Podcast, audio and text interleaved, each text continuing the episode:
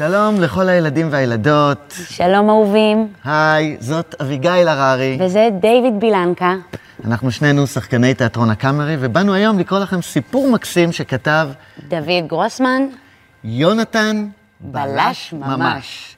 את האיורים לספר המקסים הזה אה, אה, צייר גלעד גלעד סופר. סופר. אה, אז נתחיל כמובן. עם הסיפור היפה הזה.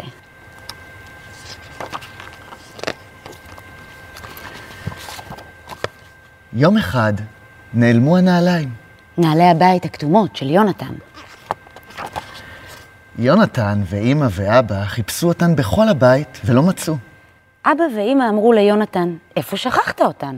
איפה איבדת אותן? ויונתן אמר, לא שכחתי ולא איבדתי. הן נעלמו. אחר כך נעלמה הכוס הירוקה עם הציור של הקיפוד, הכוס שיונתן אהב לשתות ממנה שוקו כשהוא מסתכל בטלוויזיה.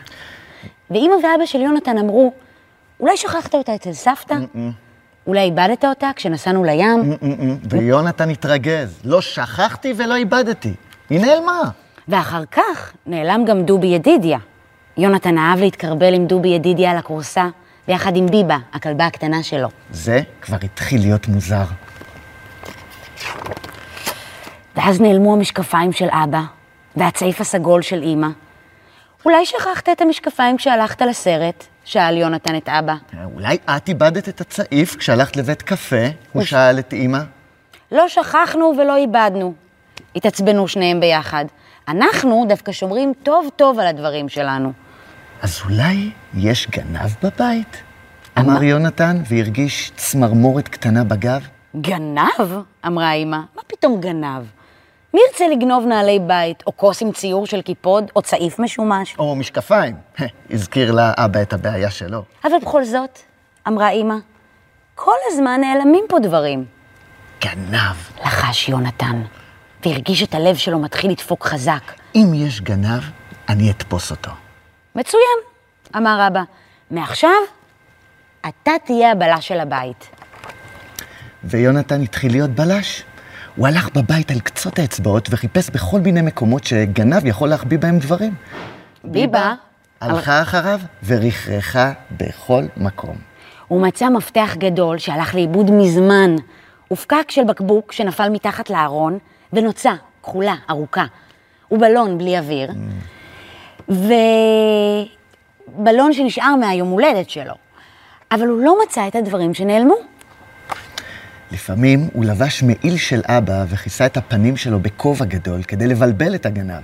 הוא הלך בשקט בשקט בין החדרים שבבית והביט בדברים בעזרת זכוכית מגדלת שאבא קנה לו, וניסה למצוא עקבות של הגנב. אבל הוא רק מצא משרוקית שעבדה לו פעם, וכדור פינג פונג מעוך, וגרביים ישנים ומלאים באבק, וקליפות של ביצה קשה מתחת לאיזה ארון, מוזר מאוד. וסממית קטנה, שתכף ברחה. זה הכל. ובינתיים, אבא קנה לעצמו משקפיים חדשים, ואמא קנתה צעיף חדש, ויונתן ישב המון זמן על הכורסה, והתקרבל עם ביבה וחשב, מי יכול להיות הגנב? ואיפה הוא מחביא את הדברים שהוא גנב? זה היה אפילו קצת מפחיד לחשוב שיש מישהו שעושה דברים כאלה בתוך הבית שלו. בוקר אחד נעלם העיתון של אבא ואימא, עוד לפני שהם הספיקו לקרוא אותו. ביבה, אמר יונתן לכלבה האהובה שלו, תעזרי לי עם זה. אבל ביבה רק הסתכלה על כפות הרגליים הקטנות שלה, יונתן אמר, את מוכרחה לעזור לי, נו, תהיי קצת כלבה של בלש. אבל ביבה רק הביטה הצידה ולקקה עם הלשון את השפתיים שלה. וכעבור יום, נעלמה השמיכה האדומה שאימא אוהבת להתעטף בה כשהיא צופה בטלוויזיה. ביבה, אמר יונתן, למה את לא עוזרת לי? בשביל מה את כלבה? למה את לא מנסה להריח איפה הדברים שנעלמו? אבל ביבה רק הרכינה את הראש וגם קיפלה קצת את האוזניים שלה. פתאום היה ליונתן רעיון. זה היה רעיון כל כך מדהים, עד שכמעט ברח לו פיפי. אבל הוא התאפק. ואז הוא התמתח בכורסה, והוא פייק בקולי קולות ואמר בקול רם, אני כל כך עייף. אני ממש נרדם. אני מוכרח לישון קצת. והוא עצם את העיניים וחיכה. וחיכה. וחיכה. ואחרי כמה רגעים הוא הרגיש שביבה הקטנה יורדת מהכורסה והולכת אל השלט של הטלוויזיה שהיה על השולחן הקטן.